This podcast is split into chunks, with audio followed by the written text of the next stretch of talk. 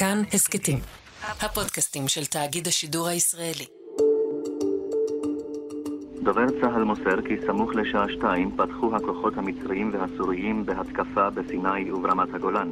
כי אז גם היום אין ספק בליבי שהניצחון יהיה איתנו.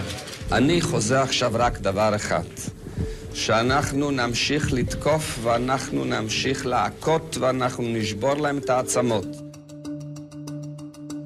היי, אני אורן אהרוני, כתב מגזין ותחקירים בכאן 11, וזה הפודקאסט שעת נעילה, כשמה של הסדרה שמשודרת בכאן 11. ואנחנו בפרק השני. מישהו יודע מה זה תחריר? תחריר, תחריר, מישהו יודע מה זה? תחריר. תחריר, אינטלאק, על שחרור, לא חופש, חופש זכוריה, תחרו, תחרו מן. אינטישאי עלימני ערבי, מילת קוד תחריר, קוד תחריר. אין. אני רוצה לפתוח במכתב שנמסר בתאריך 28 באוקטובר 73 למשפחת צוקר מתל אביב. בכאב רב ובהשתתפות בצער הננו באים לנחם אתכם באבלכם הכבד בנפול יקירכם, אבי צוקר, בגבורה, בשדה הקרב, במערכה על קיומנו. יודעים הננו שדלה שפת אנוש להביע דברי נחמה, כי גדול הכאב והיגון. תהי זו נחמתכם, כי קורבנכם נרצה בתוך קורבנות ישראל הקדושים שבמותם הנחילו את החיים לדורות הבאים.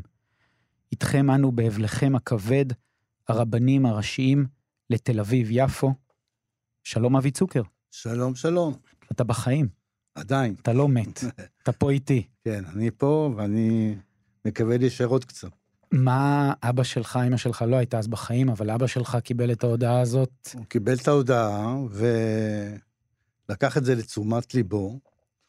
כמו שאומרים, אנחנו במשפחה לא כל כך מאמינים ושייכים לרחוב של החרדי, מה גם שהיו תמונות, שאני קורא לזה פיקניק, שפורסמו בסוריה והופצו בגרמניה, והדודה מגרמניה שלחה את כל התמונות. מה זה פיקניק? אני קורא לזה, פי- אספו את כל השבויים, עם, שאנחנו אה, כפותים, וכל הצלמים צילמו אותנו באיזה יער כזה, לכן אני קורא לזה פיקניק, וכל כל הצלמים מכל העולם צילמו, הם רצו להתגאות מה תפסו. והדודה בגרמניה שלחה את הצילומים במטוס בשדה התעופה, אבא שלי לקח את, המ... את, ה... את הצילומים, והוא חשב, המשפחה חשבה, ובת אחי הקטנה אמרה שאני מופיע בתמונה, מצד ימין, אני הייתי הראשון. אז הם לא האמינו לרבנים הראשיים. לא האמינו, מה גם שתפסו אותי מנהלי בית, לצערי הרב, אני לא, אני לא משוויץ בזה, ואהבתי תמיד את מנהלי הבית, המגפר עם הריצ'ראץ', וזה סביר להניח שזה אני. אבל לא היו בטוחים, אבל הייתה, הייתה תקווה. אוקיי, אז תכף נשמע את כל הסיפור שלך, ולפני זה נציג אותך, נאמר שאתה היית לוחם או חייל במודיעין, אה, במוצב החרמון במלחמת יום הכיפורים, ואיתנו נמצא גם עמית כהן, מכותבי התסריט של סדרת שעת נעילה. שלום עמית. שלום. תודה רבה שאתם איתנו. עמית, רק נציין, אתה נמצא בלוס אנג'לס, אז אתה מדבר איתנו בזום. אבי, אתה כאן איתנו באולפן. ונזכיר שוב, הסדרה שעת נעילה היא בהשראת אירועים אמיתיים, אבל הדמויות בדיוניות. ואנחנו ראינו את הפרקים הראשונים אה, של שעת נעילה. עמית ומי שנמצא שם, אחד מהגיבורים, זה אבינועם, שהוא איש מודיעין בעצם, מאזין, אה, וגם הוא היה דמות, הוא היה קצת מוזר. אתם מתחילים עם איזושהי סצנה מאוד מאוד ככה לא, לא רגילה איתו, נכון? כן, בחרנו להתחיל אה, עם אבינועם, אה, מאזין ב-8200 במוצב החרמון. 8200 הייתה פרוסה בכל אורך אה, בסיסים בכל ישראל, כולל בחזית, במצרים, בסיני ובחרמון. בחרנו להתחיל עם דמות שהיא לא רגילה, בחרנו להתחיל עם בחור שהוא א', לא לוחם, למרות שהסדרה משירת הפרקים הראשונים מתעסקת המון בלחימה, בחרנו להתחיל דווקא עם, ה, עם דמות שאנחנו פחות מכירים מסרטים ומסדרות מלחמה, אה, בן אדם שהוא אה, לא מתאים לקרבות, לא מתאים לחזית, לא מתאים לאירוע כל כך גדול כמו, כמו מלחמה, וכל עוד הכל בסדר, יחסית הכל בסדר, אבל ברגע שהשמיים נופלים וברגע שהשגרה הופכת לחירום, אנחנו נשארים עם דמות שהיא הבן אדם הכי לא מתאים בזמן הלא נכון. אתה שלך לדאוג שאני לא פה בשטח, לא תבוא אליי. מכמה אבנים על איזה הר. אתה ניגש עכשיו לחדר ההאזנה, אתה מקבץ את כל המוזרים של מודיעין, כל מי שיכול שייקח נשק, בדרך לשם אתה לוקח אותו ונועל אותו באיזה חדר, אם הוא מתנגד אתה נותן לו כדור בראש. אני מסתכל. להירגע כולם! ואבי, אתה מספר שגם לכם קרו המוזרים, נכון?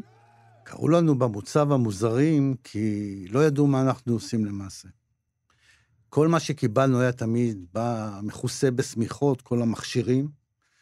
היה לנו חדר, חדרים, חדרי עבודה מבודדים, ותמיד בקעה מהחדר אה, מוזיקה די רועשת, כי מי שהיה גם באזור, לא, או מעל, לא יכול היה לשמוע ובטח לא לראות מה אנחנו עושים.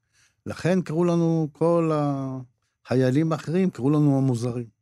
ותאר לי את הימים ככה שלפני המלחמה. אנחנו ראינו את זה אה, גם בסדרה, את מה שקורה.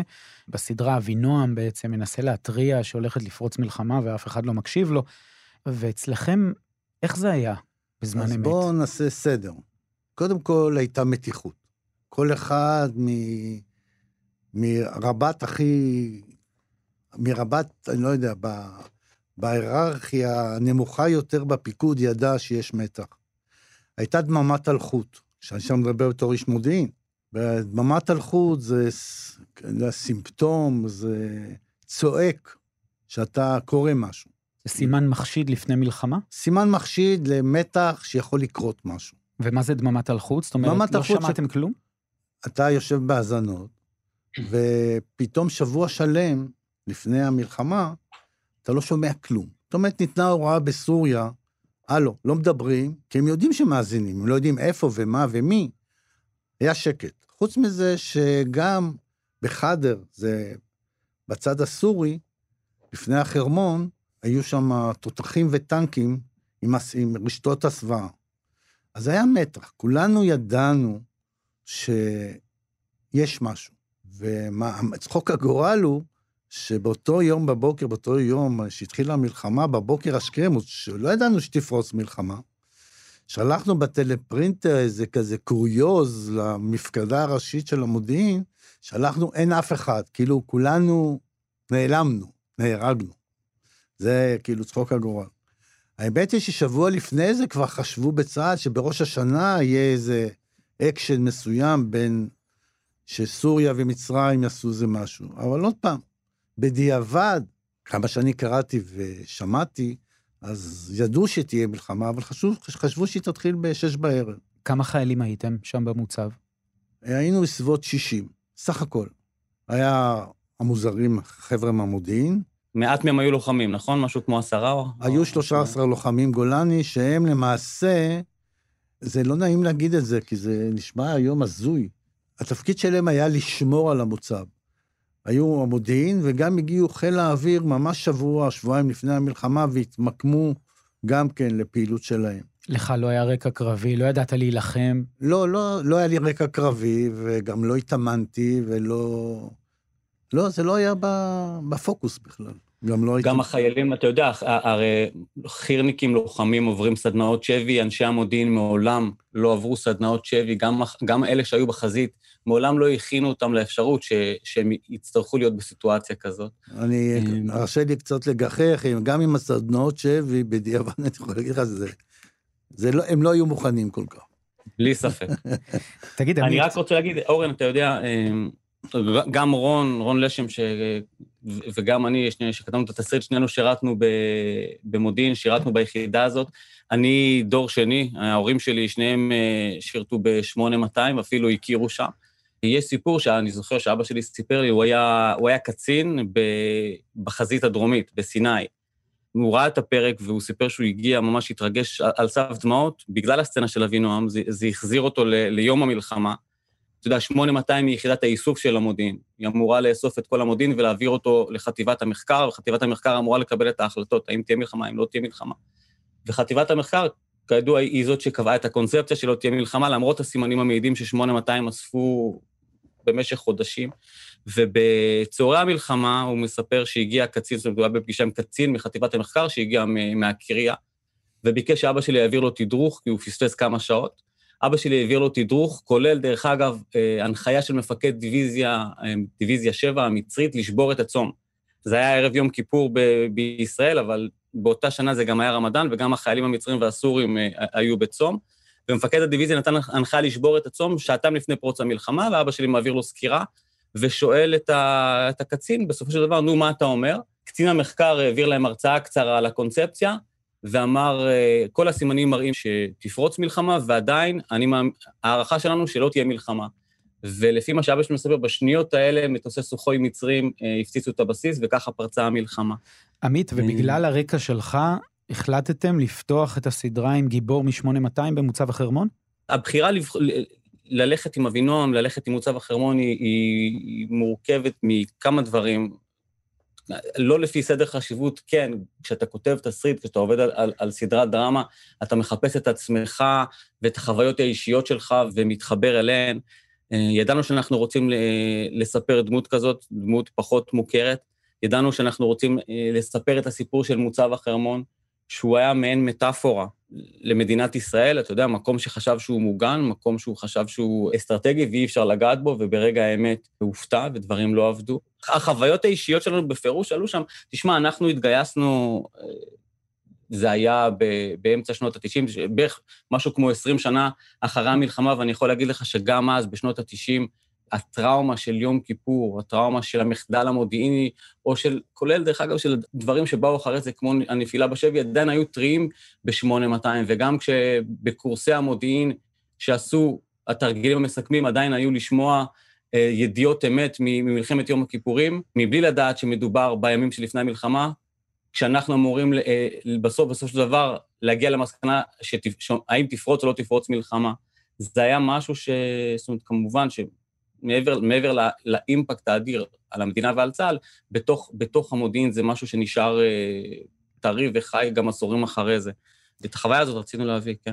אבי, תאר לנו את רגע פרוץ המלחמה במוצב החרמון. את אה. יום שבת בשתיים בצהריים. יום שבת בשתיים בצהריים התחילה הרעשה גדולה מאוד מהכיוון של התותחים והטנקים שאמרתי קודם, שהיו בחדר.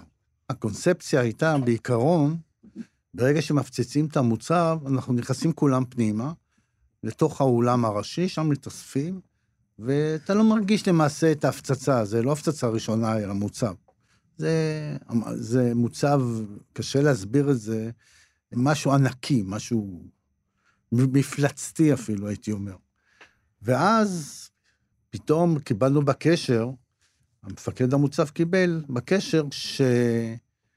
הליקופטרים, שני, שתי קופסאות אה, גפורים נחותים ליד המוצב. זה היה שלוש אפילו. והליקופטר, זה מדובר בהליקופטרים, ושהם היו עמוסים, כל הליקופטר ב-20 ומשהו חיילי קומנדו, מהסייקה שלהם, חבר'ה, חבר'ה רציניים, ככה די בוגרים. ובד בבד הגיע איזה גדוד שלם מהמוצב הסורי, הגיע ברגל למוצב שלנו. עכשיו, ברגע שהפסיקה ההרעשה, אנחנו היינו בתוך האולם כולנו. ברגע שהפסיקה הרעשה, ההפצצה, אז אה, הם כבר התקדמו, היו לי, לי, ממש ליד המוצב. ויצאו חבר'ה מגולני כדי להשיב אה, אש. מיד אחד נהרג ואחד נפצע, אבל הם היו המונים, ומיד חזרו לתוך המוצב. המפקד המוצב ביקש מנפח ומכל ה... מהמפקדה אש על כוחותינו, כי הסורים היו מסביב ואנחנו היינו בתוך המוצב, אנחנו לא היה קורה לנו דבר, והם היה להם בוך אחד גדול. לא היה, כמובן, כי היה ברדק אחד גדול, כי הם עשו הפצצה על כל רמת הגולן, כולל החרמון. ואז התחילה סאגה לאט לאט, והתחיל להיות חושך גדול מאוד, הגנרטור הלך. בגנרטור. וחשיכה במוצב, עכשיו, אני אומר לך חשיכה, זה לא... אתה לא רואה את קצות האצבעות שלך. אתה לא רואה דבר. והם השחילו, בפתחי אוורור של המוצב, הם השחילו רימוני הלם ורימוני עשן. אז כבר הפסקנו להיות כאלה שוננים, ידענו שהמלחמה זה מלחמה כבר רצינית, והקישקע קצת אה, זז. והשתנו על פלנליות על מנת ל... לייצר אה, מסכה כזאת, כמו של הקורונה, אה, כדי לנשום, ופצועים התקרבו ולחצו שם חזק, ואתה שומע את הקולות שלהם, ואתה שומע את היריות, וחושך, ואז התפצלנו. מי שלא סייר אף פעם במוצב, מדובר בעשרות מחילות עם הצטלבויות. אני לא הכרתי את כל המחילות. אני לא חושב שמישהו הכיר את כל המחילות של הגנרטורים ושל הבונקר מזון ובונקר אה, בונקר תחמושת, ואין אין סוף שם, זה, זה עיר שלמה שמתחת להר. ואז התחלקנו. חלק הלכו למחילה הזאת, חלק הלכו למחילה הזאת.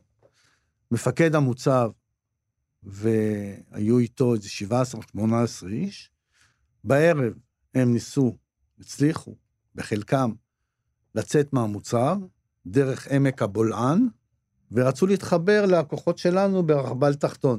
לגבי אותן מחילות, אותן מחילות, ואיך שהבונקר אה, נראה, זה מופיע היטב בסדרה, ותכף נחזור לסיפור שלך, בסדר. על המשך הלחימה, אבל לפני זה אני רוצה לשמוע לגבי הסדרה, את התחקיר שעשיתם לגבי מוצב החרמון. כשכתבתם את התסריט, אתם הבנתם שיש שם עיר שלמה למטה, נכון? כן, הבנו, אני אגיד אה, ברמת... אפילו את המחדלים של, ה, של העיר הזאת. אנחנו גם ציל, אנחנו צילמנו ב, בתל סאקי, אבל, אה, במוצב בתל סאקי, אבל כן, היה לנו סיורים ב, ב, בתוך המוצב בסיוע של הצבא, כדי לראות, להתרשם, להכיר, מה שאבי אומר מדויק, תחושת הקלסטרופוביה והגודל והמבוכיות של המקום הזה היא לא נתפסת, אבל כן, הקמנו סט מדויק של ה... שמדמה את מוצב החרמון, לנו המעצב האמנותי, ניר אלבה, הוא בנה משהו שייתן את האפקט ממש, יש שם, רואים אותם רצים במחילות ופונים ומסתובבים, תוך כדי חייל אחד צריך להיות, לוודא שלא רודפים אחריך. כל זה שחזור אמיתי של ה... על בסיס, על בסיס המוצב האמיתי, ואתם הגעתם, אתם הגעתם גם עד רמת המחדלים בבנייה של אותו מוצב, נכון? זה מה ש... כן, תשמע, שוב, היה שלב ש... שנאמר להם, אה, נאמר ל... ל... ל... לקוחות בפנים, תסתגרו כשהבינו שלא ניתן להגיע אליהם בזמן. תסתגרו, תסגרו את הדלתות, וגם אם בולדוזרים לא יוציאו אתכם. ויכול להיות שזה, יכול להיות שזה היה נכון, רק uh, ברגע האמת, דברים שהיו אמורים לעבוד לא עבדו. למשל, אבי הזכיר את הרימונים שנזרקו דרך, uh, דרך פתחי עיבור. היה דבר, דבר נוסף, היו uh, פתחי ירי, שאמורים לצאת, uh, פתחי ירי עליונים. עם דלתות ברזל, והדלתות הברזל לא היו אמורים להיסגר, אה, להיסגר הרמטית, רק כשניסו לסגור אותם תוך כדי לחימה, מסתבר שמי שעשה שם את הבטון והטיח לא החליק אותם כמו שצריך, ונוצרו גפשושיות שמנעו סגירה הרמטית, ובשלב מסוים הסורים אה, אה, נכנסו פנימה. האם בסופו של דבר היה אפשר לעצור כוח קומנדו סורי מיומן, נחוש, שבא לשם כדי לפרוץ? אני לא בטוח, יכול להיות שהיה אפשר להרוויח עוד שעה, עוד חצי יום, בסופו של דבר הם כנראה היו, היו פורצים פנימה.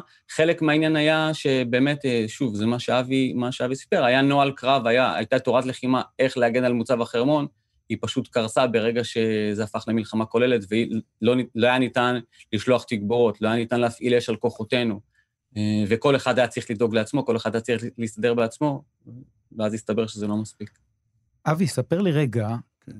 אתה חייל, בלי, בלי עבר קרבי, בלי הכשרה קרבית, מתחילה מלחמה, בטח, יכול להיות שציפו שיקרה משהו, אבל ישראל חיה עדיין בקונספציה של 67. האמת שכולנו חשבנו, רובנו לפחות, אוטוטו יגיע צה"ל, וסיפורים אה, של ה... סיפורי הגדול. אבל יש שלב, אבי, אבי, בתוך החושך הזה, יש שלב, כאילו, יש שלב שאתה מבין שזה, אתה... כמה המצב קשה, או שחיים על אדרנלין ו... ו... המצב... ומדחיקים את מה שקורה בחוץ? המצב מאוד קשה, אבל uh, אני דווקא, אני חושב שהייתי מאוד ריאליסט, אבל הייתי ליד חברים, והם אמרו, בטח, עוד מעט, תראה, היינו יום שלם שם, 24 שעות היינו בתוך האדמה. אז אתה אומר, הנה יגיעו, מה קורה? איפה הם? איפה צה"ל? אף אחד לא שיער לעצמו שזה, תסלח לי למילה, ברדק. בקיצור, אנחנו הסתובבנו... חושבים על איזה דרך, או שפשוט אומרים, אנחנו נחכה עד שהם יבואו? לא. אמרת למשל שהייתה התפצלות, הרי המפקד המוצב רצה לצאת עם חלק מהלוחמים, אתם תכננתם לעשות משהו כזה? אז זהו, אז אנחנו הלכנו במחילות שלנו, והסתובבנו, חיפשנו נקודת יציאה. כל אחד מחזיק בשני, נכון? כל אחד מחזיק בדש חולצתו של השני, וכי... והולכים שפופים, כי הכל כזה, זה מחילות, זה כמו עכברים, עכברים במחילה, ממש ככה, זה הרגשה. מתח, שקט, כי אתה שומע את הערבים, אתה שומע את היריות, ואז אתה מתחיל ללכת, ואז הראשון שמוביל אומר, חבר'ה, אחורה, אחורה, אחורה, כולם אחורה, ומנסים למצוא בצומת, בהצטלבות, בחילה אחרת. אתה לא רואה כלום, אתה לא רואה ממילימטר שום דבר. מי שהוביל אותנו זה היה סמל איציק שלום מגולני, ולמעשה כמעט 24 שעות אה, היינו בתוך המחילות, עד שמצאנו את היציאה מהעמדה המסתובבת, יציאה החוצה. זה היה מתח בלתי רגיל, גם אחד ירה ונפלט לו כדור. בקיצור, אתה נמצא בתוך איזה מצב, אני רוצה להגיד, פסיכי לגמרי, אוקיי? זו המילה אולי. שאתה לא יודע מה קורה איתך, ואתה יודע שהולך להיות לא טוב, במילה, בעדינות אני אומר את זה, ואתה במתח נוראי, ואתה, לא יודע, בכל זאת תמיד יש תקווה. ולמחרת בצהריים הצלחנו לצאת. זה מעין שפניות כאלה, שמשוחח עליך, אתה מקבל הגנה מכל האבנים שעטופות בחוטי ברזל, ויצאנו לעמדה, עלינו על סולם אנכי, ואז פתאום קיבלנו מכת שמש כזאת, הנהפוך הוא של המצב במחילה, ויצאנו החוצה. אני הייתי רביעי-חמישי בשורה, היו כאלה שהתחילו לצאת, ואז גילה אותנו איזה לוחם ערבי, והתחילה אש תופת מכל הצדדים, מכל, מכל הכלים שאני מכיר ולא מכיר. חלק נהרגו מיד, לא הצליחו לצאת, רק יצאו מהמחילה ולא הצליחו למצוא את המחסה. אנחנו באופן מיידי, אני לפחות, מיד התכופפתי. אני זוכר את הרימון מקפץ לו ככה על העדן של השפניה ואומר, אבי, איפה אתה רוצה אותו? אבל הוא הלך לצד השני כנראה, וזהו. ואז מישהו מאחור, אחד מהחבר'ה, מרים את הגופייה הלבנה וצועק, בס, בס, בס, די, די, די. ואז אני עומד, ואז אני מרגיש פיק ברכיים, אני ממש מתמוטט. אתה, אין, זה, אי אפשר להסביר בכלל את התחושות, את התחושות האלה, את הרגשות האלה. אתה, לא יודע. לפני היציאה, לפני היציאה לשם, כשאתם הולכים ב, בתוך המחילות, אני תוהה, יש איזו שיחה על מה עושים, על מה יהיה? אין שיחה, אין שום דבר, זה שקט, אתה אסור להוציא מילה. כל הזמן זה ששש, תהיו בשקט, תהיו בשקט. אף אחד לא מוציא, מישהו רצה לעשות, אתה יודע, ספירה, נא להתפקד, אה, זה טוב בשביל התנועה. זה לא עובד ככה, אתה נמצא בעולם אחר לגמרי, זה עולם. אתה לא יודע מי, אתה, ידעתי רק מי לידי, מי לפניי ומי מאחוריי. וברקע אתה שומע את הסורים בתוך המוצב. אתה שומע את הסורים, ואתה שומע את היריות, ואתה שומע את הצעקות. זה מטורף. יש כאלה עד היום, אני חושב, שחיים את, ה, את התקופה של המחילות. בקיצור, מן הון להון אנחנו מורידים אותנו מהחרמון למטה. מורידים זה הסורים שתפסו כן, אתכם. תפסו אותנו אחרי יריות ו- ו- ו- ורימונים ו- וקטיושות. סרט רע, סרט רע. ואנחנו יורדים למטה, ואתה לא יודע מה קורה איתך. אתה, אני, אתה נמצא בכלל בהלם, אני לא, לא יודע איך להסביר, אתה לא יודע איפה אתה. אתה לא, אני לא לוחם גדול. ומתחילים השאלות, אתה יודע, השאלות הרגילות האלה, מאיפה אתה, מאיפה באת, מה זה, ולאחת שוברים, עכשיו אני אגיד קצת, אני מדבר, בדרך כלל אני עושה קצת עיתולי קצת, אז אחד שברו לו את הרובה על הראש, אז צחקנו אחר כך, שהוא הפך את הרובה שלהם לכת מתקפלת, קיבל מכה בומבה רצינית, אחד תלשו את הזקן, שמו עלינו את כל הציוד שלהם, ויאללה, דיגיינגן למוצב שלהם. בדרך הם הרגו איזה אחד ישראלי, שהוא לא יכול היה לטפס, אז הם חיסלו אותו, שמענו. ובדרך כל הקומנדו האלה לוקחים אותנו, אנחנו מטפסים כמו עיזים למוצב שלהם. שם מתחיל סרט אחר לגמרי, אולי סרט אפילו, לא, לא אולי, סרט יותר קשה, סרט שאתה לא חולם עליו וחושב עליו. וכל דקה זה דבר חדש שלא צפית ולא ראית, וגם אם עברת איזה קורס מסוים, אז זה מבוא להקדמה. אתה יודע, אורן, את, ה, את הכאוס הזה ואת התחושה הזאת שאבי מספר, זה מה שניסינו להעביר בשני הפרקים האלה, את התחושה של, אה, של לוחמים, של אנשים, שאתה אתה ממש מרגיש את השינוי שהם עוברים מאיזושהי שאננות או מאיזשהו ביטחון עצמי למצב שהם מבינים שבעצם אה, הם לא בטוחים, ש- שאין להם איך, איך לשרוד שם וצריכים לקבל החלטה מהירה מה הם עושים. אה, אבי מתאר את זה בצורה, אתה יודע, שפשוט רצים, רצים, הולכים בשקט החוצה. אנחנו רצינו להביא את, ה, את הדילמה הזאת, כשבתוך זה, בתוך, מבחינה דרמטית, יש חייל אחד אה, שנתפס על ידי כולם בתור המוזר הראשי או המנותק מהמציאות, ודווקא הוא היחיד שמהרגע הראשון מבין מה, מה, מה הולך להיות שם ומה עלול לקרות שם ומנסה להזהיר, ואף אחד לא, לא מקשיב לו. באותו רגע לקחו אתכם, שמו לכם שקים על הראש, אה, ב... כן, אחרי שהגענו למוצב הסורי. העלו אתכם גם על טנדרים, עלינו אותנו טנדרים עם טוריות, עם כל מיני כלי חקלאות למיניהם. ואז הביאו אתכם לסוג של בית ספר. סוג של בית ספר, אני לא יודע איפה, במה זה. הייתם בערך עשרה, נכון? בדמשק, מה? הייתם בערך עשרה? לא, היינו יותר. לא זוכר כמה היינו. ואז... לא, בבית ספר היינו, אני חושב שזה 20, משהו כזה. ואז מה קורה? מתחיל עם עשר, עשרה ימים של... אני אגיד, אני לא יודע לתאר, גיהנום.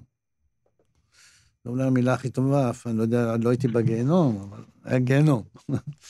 ובעשרה ימים האלה אתה כמובן לא אוכל ולא שותה, ואתה עושה פיפי במכנסיים, ו... ואתה נמצא במצב כזה עם כזה שק על הראש, ואתה לא יודע מי מימינך ומי משמאלך, אלא אם כן רק אתה שומע את הצעקות של המכות. זה עוד לא, בכלל לא השבי, זה כזה ליד. זה, זה החבר'ה מציגים אותנו לכל הג'מאעה שלהם. הם מתחילים כל מיני השפלות ולמיניהם, לכל אחד נותנים שם, והוא צריך uh, למחוא כפיים, ואומרים לו למשל, מי נוקל? ירפא אידו. מי שקל, מי שכלב, ירים את היד. ואז אתה מרים את היד, מוחא כפיים, וכל הג'מאעה שמה, אה, צחוקים וזה, וכולם שמחים. אבל זה נחמד שאתה עושה באיזה... אתה עושה בהצגה בכאן 11, זה נחמד, לא שם. זה סיפור של עשרה ימים, שמאוד מאוד קשים, שאתה יושב כל היום, אתה לא יכול לישון כמובן, אתה עובר כל הזמן, עושים לך ספורט, מעין ספורט כזה, להרים ידיים בדפיקה, בשתי דפיקות זה... להתכופף, בשלוש דפיקות, כל מיני המצאות כאלה, ואין לך ברירה ואתה עושה מה שאומרים, אחרת אתה חוטף. בעשרה ימים האלה, אה, אני זוכר שהוציאו אותי, פתאום אני מרגיש את אור היום, אני רואה שמש, מרגיש את השמש, והביאו אותי לאיזה חקירונת, טרום חקירה, זה סתם כזה, ועשו לי מעין, אה, איך קוראים לזה? איך השם אמרתי לך? אה, רולטה רוסית. ושאלו אותי שאלות. כמובן, עכשיו אני אומר, זה נשמע כאילו סתם וקשקוש, אבל אתה פוחד ואתה משקשק, ואתה לא יודע מה קורה איתך, ואתה לא יודע איפה אתה. אה, במהלך עשרה ימים האלה הוציאו אותנו אני, לפיקניק במרכאות כפולות ומכופלות, שכולנו יושבים באיזה יער כזה, וצלמים מכל העולם מסתובבים סביבנו, ומצלמים, וכמובן, זה לתפארת מדינת אה, סוריה. ושם המשפחה זיהתה את התמונה שלך. לא זיהתה, חשבה שזה אני. הייתה להם הרגשה, תחושה שזה אני, הם לא ידעו שזה אני. והייתה עוד משפחה שחשבה שזה הבן שלהם. כן. ועוד אמרו לאבא שלי, אל תגיד שזה הבן שלך. אה, והיינו, הייתי ראשון מצד ימין, היינו צריכים לחופף את הראש, אה, לא להרים, היינו כפותים גם, אבל אני בכל זאת הרמתי את הראש, קצת, ואפשר היה לזהות, למרות שהעשרה ימים האלה גם שינו כנראה את הפרצוף וגם קצת גדל זקן, והיינו כאלה לא במיטבנו. באותו זמן, הסורים ידעו שאתה איש מודיעין? עדיין לא ממש. ממש ידעו בחקירה הזאת, הקטנה הזאת, שהייתה, היה להם מושג כי דיברתי קצת ערבית, אבל uh, זה לא היה תקופה של חקירות, חקירות התחילו שהיינו בכלא אל-מזה. ושם התחיל uh, מספר חודשים של חקירות בדחיפות מאוד גדולה. עמית, מבלי להיכנס לספוילרים של המשך הסדרה, אה, וגם מהניסיון האישי שלך, לא מומלץ לומר שאתה איש מודיעין אה, בחקירות, יש פחד מאוד מאוד גדול מזה, ומעבר לזה, גם בצבא, כשרואים דבר כזה, אז קוראים לאנשים האלה פחדנים או ברחנים. כן, זו הייתה המנטליות שאפפה את כל מי שנסוג, או, או בטח אה, שנפל בשבי, גם אותם אה, לוחמים שהצליחו לברוח, אותם 17 שהצליחו לברוח ממוצב החרמון, וחברו אל, ה, אל המפקדה הקדמית ברגע שהם הגיעו אה, ממש 24 שעות אחרי הלחימה. הקצונה הבכירה שם אמרה להם שהם ברחנים, פחדנים, והם היו צריכים להישאר במוצב החרמון ולהילחם עד הסוף. אה, אני ממש אשמח לשמוע מאבי איך, איך הייתה החוויה של החזרה מהשבי, מהתחקיר שאנחנו עשינו, ממה שאנחנו שמענו. גם אלה שחזרו מהשבי כעבור אה, כמעט שנה, אה, ברגע שהם הגיעו לנתב"ג, עוד לפני שהם פגשו את המשפחות שלהם, הם עברו תחקיר בשדה התעופה, וגם שם הטיחו בהם חוקרי השב"כ, שהם ביזו את המדינה, שהם היו צריכים להילחם עד הסוף, ואם היה להם כדור אחד, הם היו צריכים לירות בעצמם. עדיף להתאבד מאשר מאשר אה, ליפול בשבי. אני, זה לא זכור לי. כשחזרנו, היינו יום אחד בבית, ואחרי זה לקחו אותנו לזיכרון לתחקיר. ושאלו מה אמרנו, מה לא אמרנו, אבל לא היה איזה... הייתה בהתחלה, נאמר שאלה שברחו מהמוצב, הייתה איזו טענה שהם הפקירו את שאר הלוחמים והם ברחו. וזה היה חלק ממפקדי המוצב. אבל אני לא בא בטענות, הם לא ברחו, פשוט היה, כמו שסיפרתי בהתחלה, היו כל כך הרבה מחילות, ואי אפשר היה להעביר איזה מסר או איזה... אי אפשר. פשוט היה מקטעים שלמים כן. שאי אפשר היה להתחבר אחד לשני. לכן אני לא בא בטענות. אבל הגישה, אפילו השפה הצבאית, היא הייתה, אורן, זה, אתה יודע, צה"ל מעולם, חלק מה... ועכשיו אני עובר רגע לקרבות השריון שהיו. ההנחיה הייתה להחזיק בכל מחיר ב, אה, בקו, גם כשהיה ברור שאין סיכוי, ובכל פעם כשטנק נסע אחורה, הוא מעולם לא נסוג. הז'רגון הצה"לי לא, לא דיבר על נסיגה, אלא רק על שיפור עמדות לאחור. ששים לב, זאת אומרת, מעולם הצה"ל לא, לא נסוג, אלא גם כשהוא נוסע אחורה, זה רק כדי לשפר עמדות. אה, ואתה יודע, עכשיו, הגישה הזאת היא המשיכה שנים. הרי נוהל חניבעל, מה אומר נוהל חניבעל? שליווה אותנו שנים אחרי מלחמת יום כיפור, עד עד השנים האחרונות. הוא אומר שבמקרה של חשש לחטיפה או נפילה בשבי, עדיף אה, שכוחות צה"ל יהרגו את החייל, יהרגו את השבוי, רק כדי לא, לאפשר, רק כדי לא לתת לו ליפול, אה, ליפול בשבי. הגישה הזו ציפתה מה, מהחיילים והלוחמים לעשות הכל, הכל, הכל, כולל הקרבה אישית, רק כדי לא ליפול בשבי. מאוד לא רצו לראות את התמונות האלה אה, שאבי מתאר של אה, חיילים אה, כפותים, של חיילים אה, עם עיניים מכוסות וראשים מושפלים, וזו הסיבה, דרך אגב, בדיוק הסיבה שהסורים והמצרים רצו את התמונות האלה, כדי לייצר איזושהי תמונת ניצחון. זו הסיבה גם שהמקום הראשון שהותקף על ידי כוחות אה, קרקע, על ידי כוחות קומנדו, היה מוצב החרמון, כדי לייצר תמונת ניצחון מהרגע הראשון, איזושהי תמונה אה, מורלית חזקה מאוד בשבילם ולעולם הערבי, ותמונה משפילה, משפילה ל, לישראל. אבי. כן.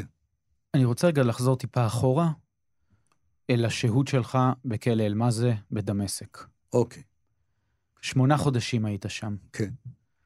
אתה יכול לתאר קצת את התקופה הזאת?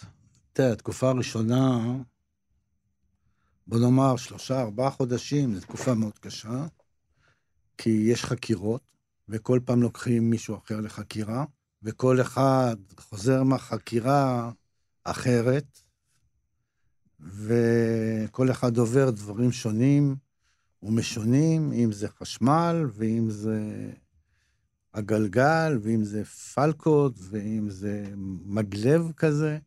כל אחד יש את הסרט שלו, ובזמן שכולם הולכים, חלק הולכים לחקירות, כמובן, עושים לך ספורט כזה בחדר, קראו לזה בערבית זה ריאדה, שלא תשתעמם, ויש להם כל מיני כאלה ספורט משונה, בוא נגיד, נניח, תרים את הידיים, שעה, להרים את הידיים למעלה, ואסור לך לכופף אותם, אתה מכופף, אתה מקבל בומבה. עכשיו, היינו בלי, לא, בלי אוכל ובלי... זה... אין, לא היה אוכל שם. היינו מאוד חלשים, ויש חבר'ה שהתעלפו. ואז אני אגיד בערבית, אחד החבר'ה אומר לו, סידי, אנא בעמוד. אומר לו, אדוני, אני אמות. כי גם נותנים פלקות בזמן הזה שמרימים ידיים. אז הוא אומר לו, מות יא כלב, לא סידי או לא תלחסטזי, מות יא כלב. אל תגיד לי אדוני, לא אדוני, ואל תשקק לי את התחת, מות יא כלב, תמות יא כלב. זה ריאדה, וחלק מהסיפור היינו צריכים להרביץ אחד לשני גם, אה, כאילו, שלא נשתעמם. מה זה אומר? אני, אם אתה חבר שלי, זהו, אני צריך להרביץ לך, אבל זה לא, זה לא מכות ככה של השכונה, צ'פחות כאלה נחמדות. אתה צריך לתת לו בומבה. כי אם הוא לא, אם אתה לא נותן בומבה, הם נותנים את הבומבה, וזה קצת יותר כנראה. הוא אומר לך, תרביץ לי. והוא מרביץ לך, ואתה מרביץ לו, זה מחזה פסיכי לגמרי. האוכל לא היה אוכל, כל אחד קיבל צמיחה אחת. אם אה, היינו כולנו, כולנו עם, עם פשפשים, עם, עם, עם, עם כל החיות למיניהם, מוצצי דם למיניהם, והתקרה טפטפה מים, והיינו ממש, היה שירותים כזה צמוד, כאילו שירותים. אין מים, בלי מים, הפיפי יוצא החוצה, לא משנה, התנאים הם תנאים של, בוא נגיד, לא יודע איך להגיד מילה יפה, אין לי מילה, תת-אנושיים. והיינו צריכים לחיות בחודשים, שמונה חודשים בדברים האלה. והחקירות עצמן. והחקירות עצמם, כמובן. היה לכם מושג מה קרה לישראל? לפחות ב- לא. בימים הראשונים אחרי הלחימה? לא, שום דבר לא ידענו, כלום לא ידענו. ידענו, תפסו שניים שהביאו אותם לשבי, הם היו עוד חמישה ימים במוצב נשארו. הם התחבאו בבונקר תחמושת ובבונקר אה, מזון. ותפסו אותם רק אחרי חמישה-שעה ימים שהתחילה המלחמה, אז הם צירפו אותם אלינו, אבל גם הם לא ידעו, כי הם כל הזמן התחבאו בבונקר. Uh, בקיצור, כל ערב עשו לנו כזה, ניפחו לנו את הידיים, ועשו לנו שיהיה לנו שמח, שיהיה לנו מעניין. איך עוברים, איך מצליחים לעבור חקירה? איך מצליחים לעבור חקירה? תשמע, כל אחד והיכולות שלו. אתה מספר, אתה מדבר. אתה לא צריך לנדב. מספר מה ששואלים אותך, אתה מספר בקיצור נמרץ, והם שואלים עוד שאלות. אני זוכר שיש לך, אפילו חקר אותי חוקר מצרי. אה, זה סיפור בפני עצמו. עד שאתה מגיע לחקירה, אתה חוטף מכות, אתה כבר, כל הדרך אתה רואה את העמודים ואתה רואה את המדרגות, אתה נופל. סיפרת לי גם שאחרי שלושה חודשים אפשרו לכם להתקלח בפעם הראשונה. היה שלושה וחצי, ארבעה, שלושה, אני לא זוכר. פתאום אמרו לנו למקלחת, לחמם. זה סתם דוגמאות, אה, אני יכול לספר עכשיו, זה שעות, מקרים. לא משנה, הלכנו למקלחת, שמים, שמים לך את, ה, את הצעיף הזה על הראש, ולוקחים אותך, יש עמוד בדרך, אתה עובר אותו. יש מדרגות, אז יש אחד בחור נחמד, יגיד לך דרז' שדרז' מדרגות, יש כאחד שלא יגיד ותתגלגל.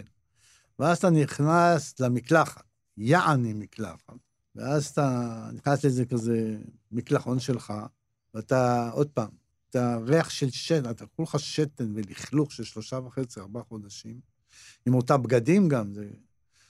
ואתה מנסה להתקלח, וכולך עם כל החיות למיניהם שהצטרפו אליך במהלך השלושה חודשים, ויורד לך איזה כמה טיפות טפטופים יורד מהמקלחת, ויש איזה סוהר אחד תמיד שנכנס באמצע, אני לא יודע, כנראה אותי הוא אהב, נותן, אין, הוא לא, לא העביר לי את הזמן הזה של הטיפות, שאני אהנה מהטיפות גם. ו... ואז אתה מתנגב עם איזה מגבת אחת, כולם מתנגבים כזאת, ואתה יוצא החוצה ועושים עליך תרגילים של הסרטי אה, ברוסלי. אה, אה, אה. אז אתה חוזר לחדר, ואתה לא רוצה יותר ללכת למקלחת, אבל חייבים. אבל זה לא שכל יום הולכים למקלחת, זה פעם בחודש.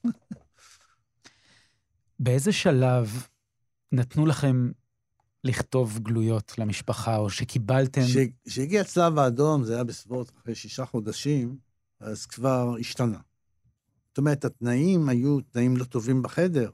התחיל קיץ, והיה חם, וכל החדר היה לו צוהר אחד קטן.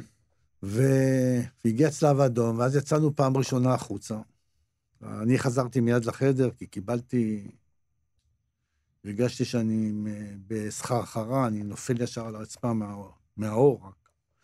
ואז uh, כתבנו גם גלויות ראשונות. שלחנו את זה הביתה, אתה הבאת פה אלבום כן. עם הרבה תמונות והרבה מכתבים ודברים ששלחת ש... שלחתי, אני... שקיב... שלא קיבלו אפילו, ש... ומשהו שהם שלחו אליך. אתה יכול לקרוא אחד מהם? יכול לקרוא, בבקשה.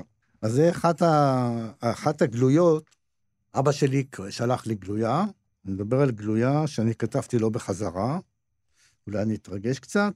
אבא לחמוד, ראשית, תשלחו הרבה מכתבים ותכתבו בהם הרבה. קיבלתי את החבילה האישית, אז קיבלנו חבילות אישיות, זה היה אחרי שבעה חודשים, בהם אגוזי אדמה ועוגיות, ממש כמו יום הולדת. תכתבו לי, פה עשיתי איזה טריק כזה, רציתי שהם יכתבו לי בגלויה הבאה, אם אני אקבל, שיספרו לי מה קורה בארץ. אז השם השני שלי זה בצלאל, שאף פעם לא השתמשנו בזה. אז אמרתי, תכתבו לי בקיצור על בצלאל, מה עומד לקרות איתו. הם לא הבינו את זה כנראה, או שלא יודע מה. והוספתי פה, למדתי שחמט, למשל שחמט, יצרנו שחמט מקופסה של גבינה צהובה. אתה יודע, אלה עם הנייר כסף. ולא נעים פה בת... ברדיו, אבל היה אחד מדביק, שהוא היה מדביק את כל הדברים, בדרך מאוד מיוחדת, הוא מדביק. ועשינו שחמט, ומישהו לימד אותי שחמט שם, זה כבר בתקופה הטובה. אז uh, למדתי שחמט, והערבית משתפרת מאוד. כתבתי מה עם סבא, טה-טה-טה, uh, תנו לרוכל איזה לחברה שלי, שהיום היא אשתי, ולחבר'ה לכתוב הרבה. רוחלפ, עשיתי כזה מקף, קיבלתי את חצי המכתב, היא כתבה לי את חצי מכתב. Uh, טוב, זהו, אני לא נמשיך עם זה, כתבתי, תכתבי רק את האמת, בלי לסבן, אוהב אותך, מתגעגע, אבי. זהו. תקריא לי תשובה של אבא שלך. הראשונה, השנייה. הראשונה. הגלויה הראשונה שקיבלת מאבא. אבא שלי כזה היה אדם מאוד מיוחד. אז הוא אומר לי, אבי, יקירי, אנו מקווים שאתה וחבריך מרגישים טוב, מקווים שבשבועות הקרובים ביותר נתראה. ליאור זה אחי עובד, אה, כרגיל, נילי לומדת, יעלי שואלת כל יום מתי תבוא לראותה. אני פוגש את כל החברים הטובים שלך, כולם מוסרים לך שלום, בייחוד שלום מרחל. אה, באהבה, אריה, אבא. דש בכל המשפחה. כשאתה מקבל את זה? וואו, אתה קורא את זה 200 פעם. 200? אתה שומר את זה, אני שמרתי את זה.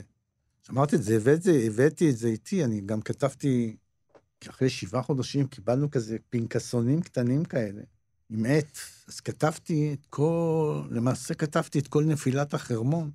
כתבתי על, על הפנקסון הזה. ו... ושמרתי את כל הדברים האלה, וכשחזרנו ביום האחרון, שמתי את זה בתוך המכנסיים, וזה ו... מסבחה זה ה... זה שרשרת הזאת ש... עם הגרעינים, עשינו את זה מגרעיני זיתים עם חוט, ולקח שמתי את זה והבאתי, הבאת, סליחה, הבאתי את זה הביתה.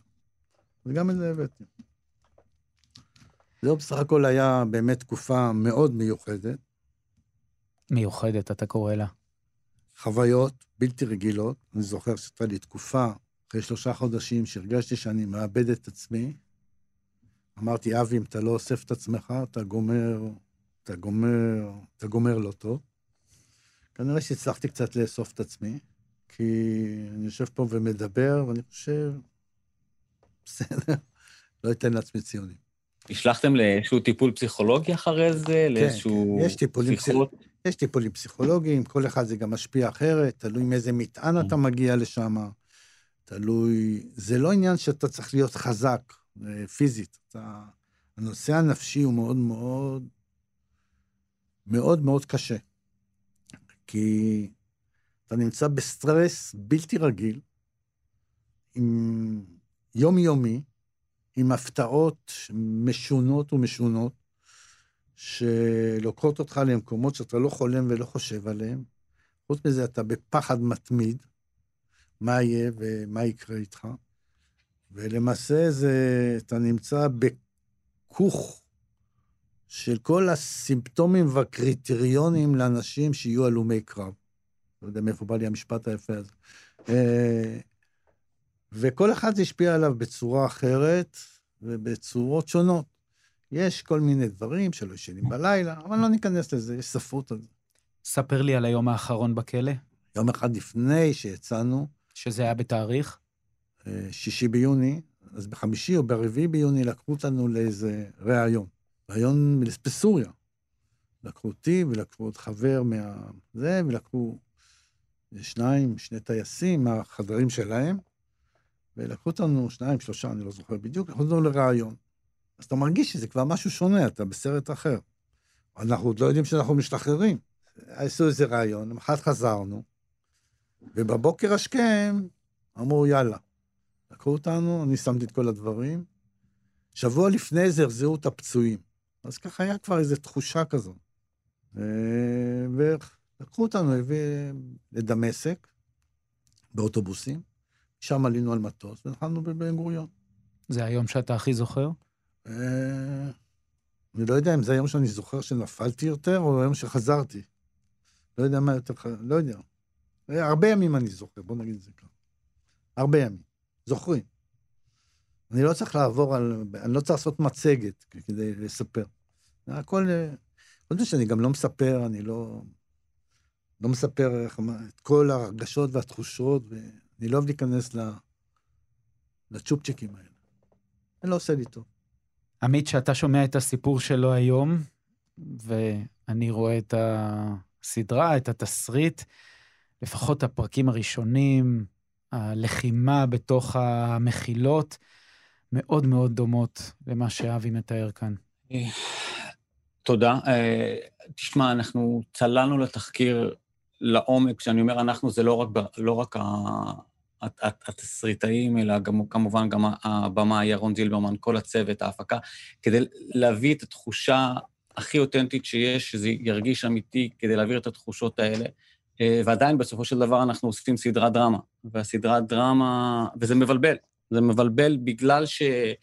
תשמע, אנשים חיים את הפצע המדמם הזה יום-יום. מי שהיה שם, כמו אבי ולוחמים אחרים, ודור שני ששמע את הסיפורים האלה וחי עליהם וגדל עליהם, אה, זה הווייטנאם שלנו. אתה יודע, זה פצע ש, ש, שעדיין חי וקיים ו, ומשפיע עלינו, וטראומה לאומית קיימת. כולם מכירים איזשהו סיפור, אם לא עשרה סיפורים. זה יפה. ואנחנו באים ועוש, ועושים סדרת דרמה שאמורה בסופו של דבר מצד אחד להרגיש מאוד מאוד אותנטית, ומצד שני, לא, זו לא סדרה דוקומנטרית, זו סדרה שהיא אמורה להיכתב לפי בסיסים של, של סיפור דמיוני, עם, עם דמויות אה, שמתפתחות, עם דמויות שעוברות מסע רגשי ופסיכולוגי, אה, עם מערכות יחסים. בתוך הדבר הזה אתה לוקח, אתה צריך לקחת לפעמים גם חופש דרמטי מהאירועים האמיתיים. מכאן גם הכתובית שמסבירה שאנחנו השתחררנו מזה. מסקרן אותי מאוד לראות איך יהיו התגובות לזה, זאת אומרת, אה, עד כמה קהל ידע לעשות את ההפרדה בין האירועים האמיתיים אה, לבין, לבין העובדה שמדובר בסופו, בסדרה, בסדרה בדיונית. תודה. אבי צוקר ועמית כהן, תודה רבה לשניכם. שעת נעילה משודרת בכל יום שני בכאן 11. בתום השידור אנחנו נהיה כאן עם היוצרים, השחקנים, הלוחמים, ונשוחח איתם על הסדרה ועל המציאות. עורך ההסכת, רומטיק. אפשר למצוא אותנו באתר כאן ובכל האפליקציות ההסכתים. אני אורן אהרוני, תודה שהאזנתם.